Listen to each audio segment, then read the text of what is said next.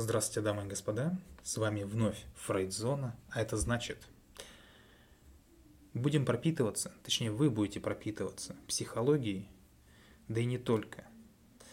И мы продолжим сегодня, естественно, наш цикл кастов по жизненным планам, а те, кто вот прям вот только-только присоединились и не знают, что к чему, во-первых, рекомендую послушать предыдущие касты, а во-вторых, быть внимательно во время прослушивания, потому что я так или иначе буду давать пояснения. Итак, остановились мы с вами на женских жизненных планах, то есть что это, ну, опять же повторяю, модели какие-то поведения, да, какие-то концепции жизненного пути у конкретного человека, у конкретных категорий людей, э, которые вот ну, как-то вымерили, да, свою дорожку, скажем так, и по ней тихонечко шагают. Хороша или плохая эта дорожка, насколько она нужна, насколько она не нужна, есть ли у нее плюсы или у нее сплошные минусы, естественно, с психологической точки зрения, да и не только, и с моральной, и с материальной. Все это буду рассматривать, все это буду объяснять, по крайней мере, стараться. И вы сами уже там для себя определите, что есть что. Так вот, жизненный план сегодняшний называется «Учительница». Я не все жизненные планы рассказываю, потому что некоторые есть там совсем уж простенькие, на них не будем останавливаться.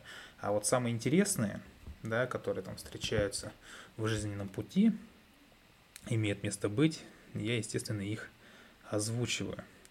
Так вот, учительница, первая моя, что называется. Представьте себе действительно учительницу, да, которая вот приняла решение – учить других. Ну, неплохое вполне решение, и кто-то скажет, что это великое дело, и спорить-то бессмысленно, действительно великое дело. Кто же будет нас всех учить-то, если не наши учительницы? Э, для таких людей, для такой женщины, да, единственный способ применить свои знания да, в, любимом, в любимом предмете, в любимом деле, да, скажем так, стать учительницей. И рано или поздно наша учительница попадет в некую ловушку. Ловушка из чего состоит? А ловушка состоит из э, стремления сохранить свою работу в той самой обычной школе, да, э, скажем так, штатным преподавателем, так как вот эта самая работа, она дает иллюзию человека, еще раз, иллюзию человеку дает, иллюзию безопасности – Э, с таким вот мотивом в голове, что а у меня работа есть. Да, вот постоянная работа. Ну и что, что в школе? Ну и что, что э, значит бюджетник. Ну, э, зато стабильно, зато пределе, как бы, ну и так далее. Вот. И выполняет такой человек в обществе две функции. Во-первых, да, работа по назначению, то есть некая интеллектуальная нянька для детей – весьма различных. И что она еще делается? Э, точнее, что она еще делает? Э, вот ей приходится следовать правилам, которые ей, по сути, -то самой не нравятся. И еще и детей учить этим правилам. То есть порочный круг деться некуда. И порой при общении с учителями, да, рано или поздно всплывают такие моменты, когда они, оправдывая свое положение, говорят, ну вот а, есть учебный план такой, он там утвержден министерством, мы сделать ничего не можем, нам самим ЕГЭ не нравится, ну и так далее. Но куда деваться, вот приходится мириться и прочее, прочее, да. Кто-то скажет, что это вполне себе нормальные аргументы, потому что действительно деваться-то некуда. Но на самом-то деле есть куда деваться. Об этом-то я и расскажу. И самая суть, самая, э, скажем так, мякотка проблемы в том, что такая женщина, она проводит все свое свободное время с детьми. Вот реально представьте, что ваш рабочий день состоит из того, что вы целый, э, ну там полдня, целый день, да, общаетесь только с детьми. Сами подумайте, вот к чему это может привести.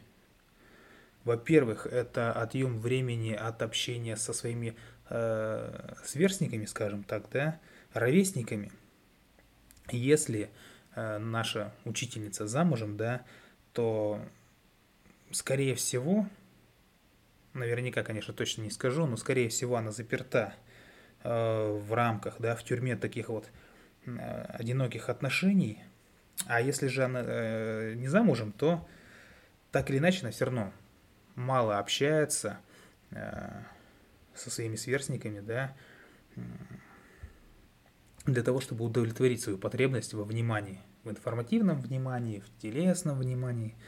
И человеку такому, да, ему недостаточно общения между ребенком и родителем, потому что в обучающем процессе, в ее деле, да, все общение сводится к тому, что она выполняет роль родителя, да, перед детьми, а дети, естественно, да, выполняют роль детей, то есть свою собственную.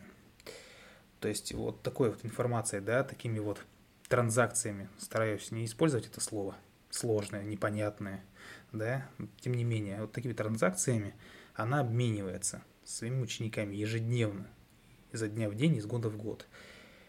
И, как правило, она отдает всегда больше любви, отдачи, энергии, чем ей поступает обратно. И рано или поздно при таком раскладе человек начинает все раздражать. Это вполне закономерный эффект. А после раздражения что приходит? Приходит некое недовольство. То есть ей перестает нравиться э, тот самый вот педагогический труд. Ей перестают нравиться сами дети. И такой человек приходит в роль линчевателя, да, некого преследователя.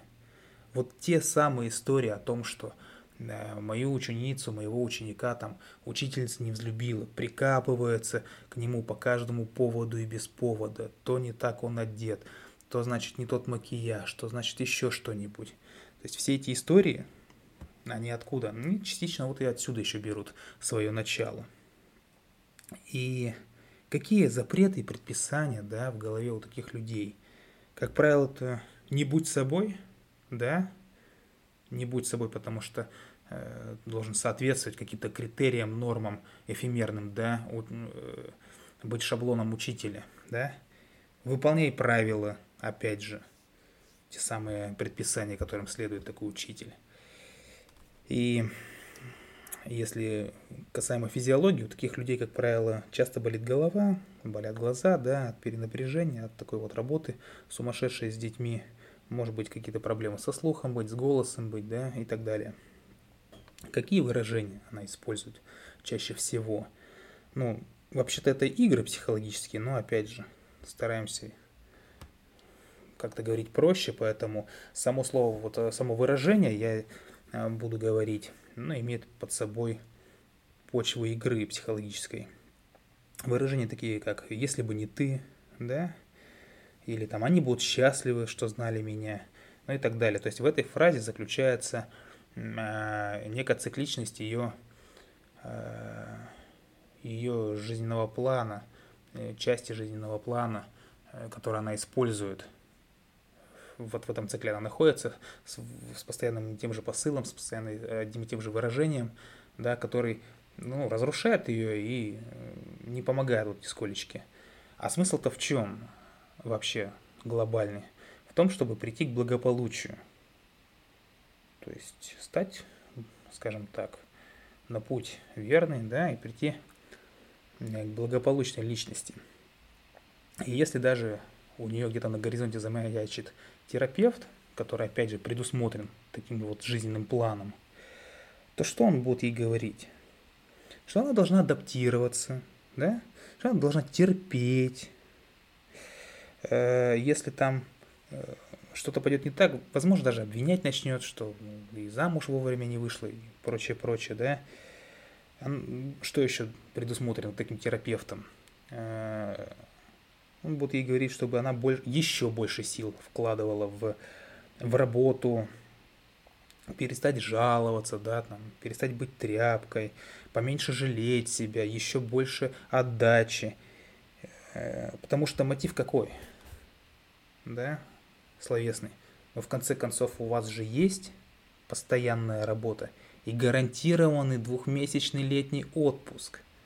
Тоже, да, вот общаешься с людьми, они такие, а что? Учителем быть хорошо. Всегда при работе, летом всегда отпуск. То есть, знаете, думают, что это самое главное, блин, э, в этом мире. Так вот, э, говоря про этот жизненный план, да, и про, про плюсы такого жизненного плана, на самом-то деле они есть. Сейчас я поясню, как этот плюс выявить и как его конвертировать в дело, в нужное русло направить.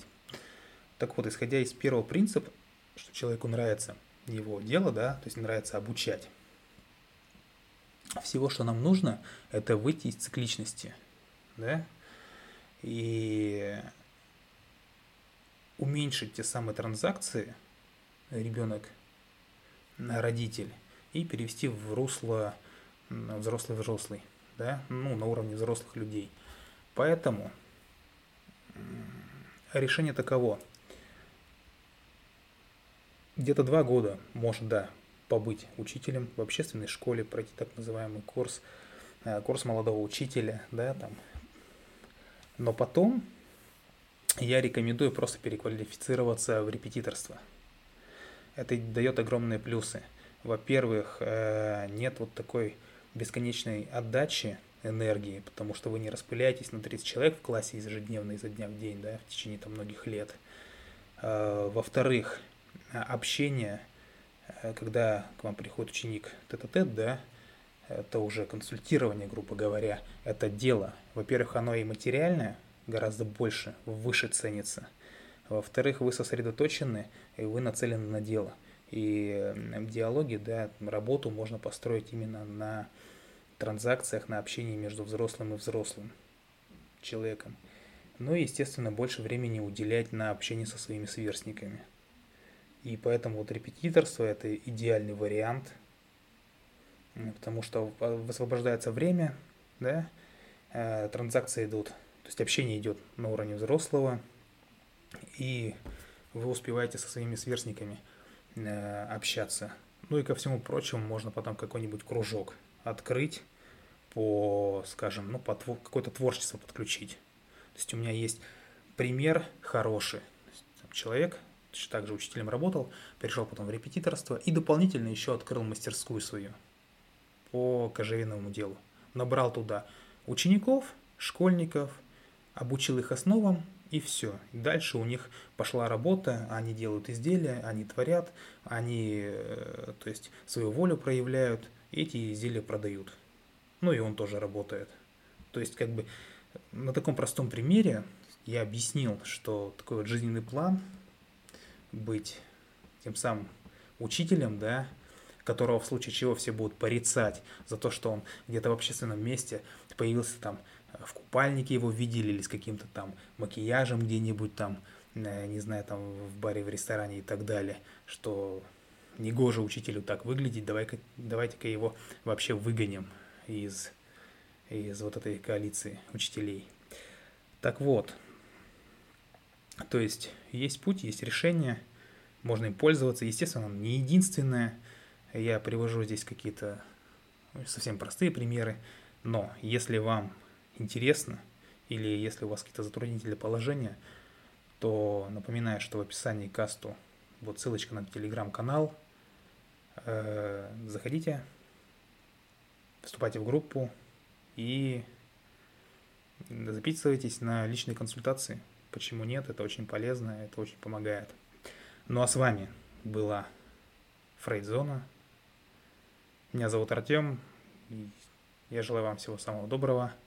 Любите психологию, изучайте психологию. Пока-пока.